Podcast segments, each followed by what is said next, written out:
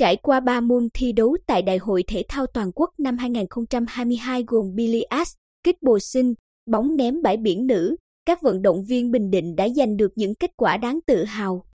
Đây là động lực để các vận động viên còn lại tiếp tục nỗ lực để cùng thể thao Bình Định hướng đến một kỳ đại hội thành công. Chiều 10 tháng 12, tại nhà thi đấu trường Đại học Hàng hải Việt Nam thành phố Hải Phòng đã diễn ra các trận chung kết môn kích bồ sinh Đại hội Thể thao Toàn quốc năm 2022.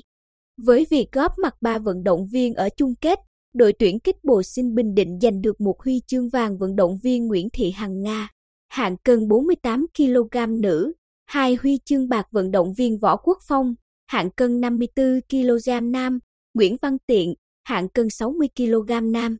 Đây là lần đầu tiên bộ môn kích bộ sinh được đưa vào chương trình thi đấu Đại hội Thể thao Toàn quốc, nhưng nhờ có chiến lược đầu tư bài bản và kế hoạch chuẩn bị lâu dài, đội tuyển kích bồ sinh Bình Định đã giành được thành tích như mong đợi.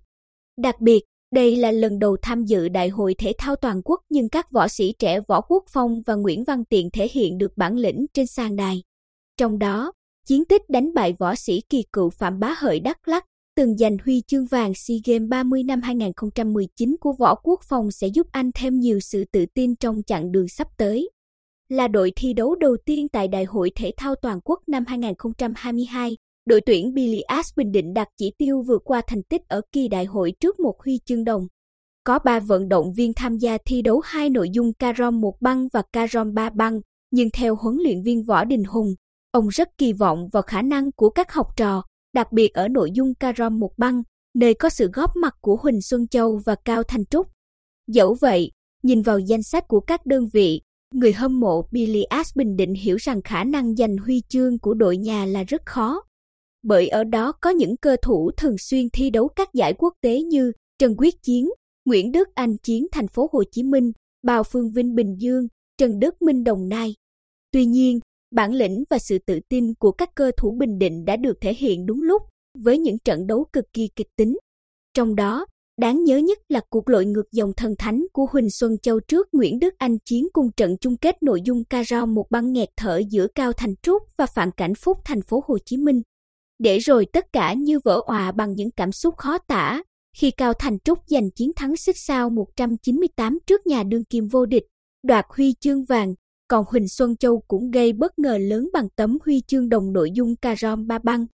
Xúc động sau khi chứng kiến chiến tích của các học trò, huấn luyện viên Võ Đình Hùng chia sẻ, đây là kỳ đại hội thể thao toàn quốc cuối cùng của tôi trên cương vị huấn luyện viên, nên tôi rất mong các học trò sẽ làm được điều gì đó đóng góp cho thể thao Bình Định và các em đã làm tốt hơn cả những gì mọi người kỳ vọng. Những kết quả thật đáng tự hào và tôi rất hạnh phúc với những gì đã trải qua. Ở nội dung môn bóng ném bãi biển nữ, đội tuyển Bình Định chưa thể vượt qua hai đội bóng có sự đầu tư lớn với lực lượng vận động viên dày dặn kinh nghiệm là Hà Nội và thành phố Hồ Chí Minh. Tuy nhiên, với những kết quả thua với tỷ số không quá cách biệt, các cô gái trẻ đất võ cho thấy sự trưởng thành về chuyên môn và tâm lý thi đấu hướng tới những thành tích tốt hơn trong tương lai.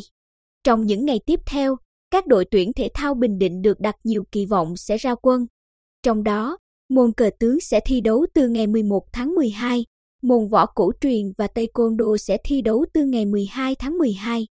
Hy vọng với khí thế của nhóm môn thi đấu trước đã làm được, các vận động viên đất võ tiếp tục gặt hái những tấm huy chương quý giá, làm giàu thêm bảng thành tích của thể thao Bình Định ở Đại hội Thể thao Toàn quốc năm 2022.